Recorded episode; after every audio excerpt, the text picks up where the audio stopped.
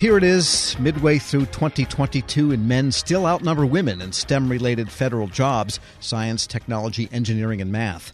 The Equal Employment Opportunity Commission has outlined this trend, and it's also got a few recommendations for what agencies can do about it. Here with the details, Federal News Network's Drew Friedman. Drew, I think it's safe to say neither one of us excelled in math when we were young and regret it to this day. So, what are some of the significant numbers here? That's right, Tom. So, the kind of the top line number that EEOC is advertising here is that 29.3% of STEM employees in the federal workforce are women. That's based on data from 2019. So that's the most recent information available, but it could have changed a little bit since then. Generally, there is a lot of information about the STEM workforce across the nation, but for federal agencies, the information is a lot more limited. So, this report really looks to add more context and information to that discourse. When we're comparing that 29.3% with nationwide, we see that 27% of the nationwide STEM workforce are women. So, federal agencies are actually doing slightly better than the private sector. Breaking it down a little bit further, just a couple other numbers to throw at you 66% of women in the federal STEM workforce are white, and 10.7% are individuals with disabilities. EEOC generally says that this is a bit surprising. They expected women to comprise a larger portion of the federal workforce, and so it is a little bit lower than they than they thought. All right. Are there any individual trends for the four letters of STEM: science, technology, math, and engineering? Yeah. So the EEOC does break it down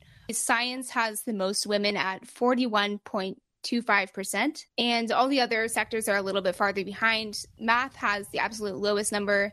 They have about just 6,400 federal employees in math jobs, but percentage wise, it's actually higher, about a third of math employees being women. I guess if you looked at the military somehow, I think you'd find a lot more women just numbers, I don't know about percentages, but population in STEM. This week we've been interviewing people from the Naval Oceanography and Operations Command subcomponents, and at least two out of the four interviews are women commanders of units that do this, and they have engineering backgrounds and math backgrounds, so science. So there's some promise there. And what about STEM leadership positions? I guess it's probably the disparities are even more pronounced? You guessed correctly, Tom. They are actually further behind at 25.9% of women comprising those roles. And again, the top line number is that 29.3% of federal STEM positions are currently women. Engineering has the largest disparity when it comes to leadership roles. Men hold about 84% of those positions. Technology is in about the middle, with 75% or so being men.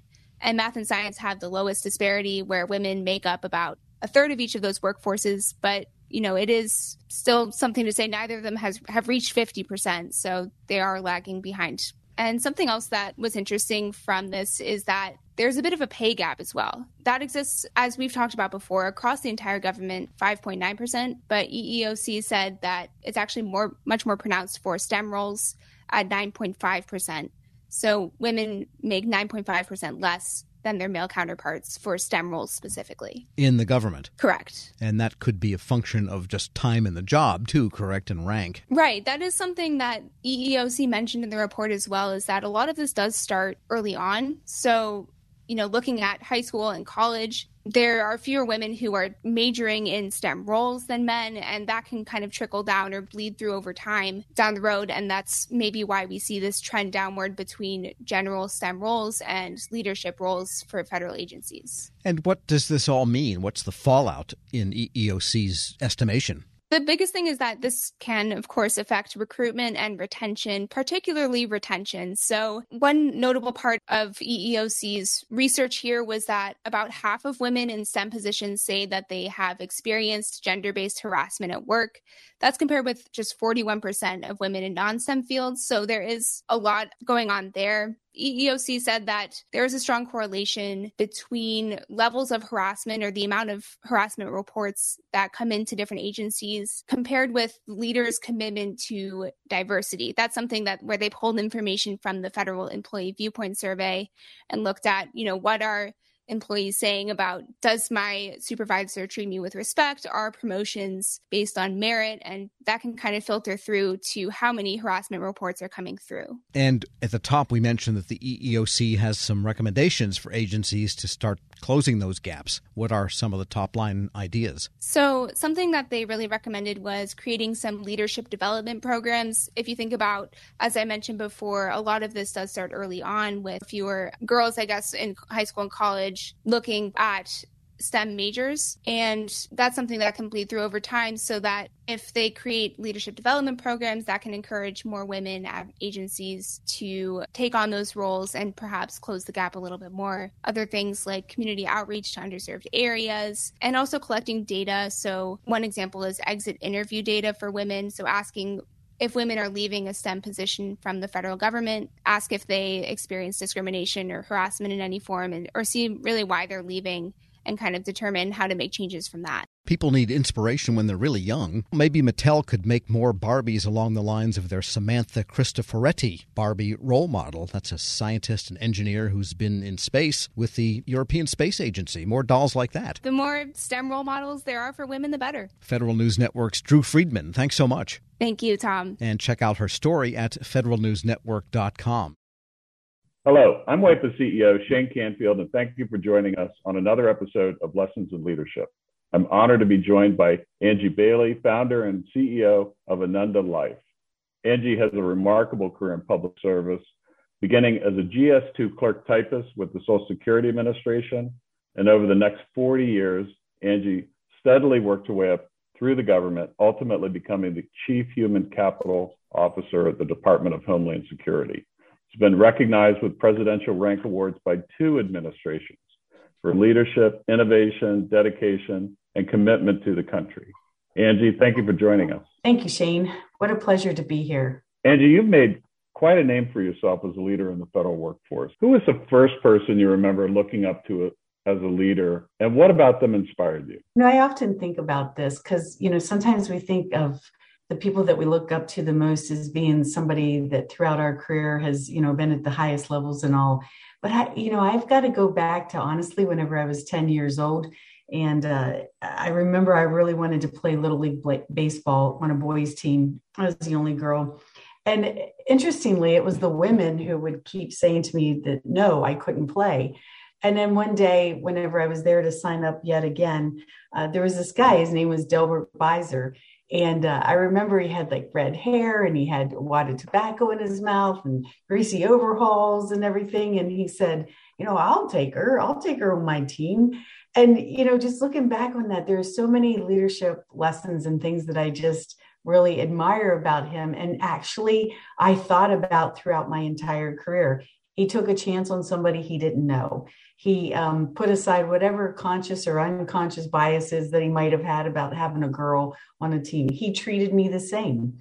Uh, whether you know if i wasn't performing i got benched just like the boys i got no special treatment and and and he was just really honest with me and he just included me in everything and so looking back on it uh, you know really it was delbert beiser our local mechanic in our little small village that was I think my inspiration for going on to, I hope, become the leader, um, you know, that that I wanted to be.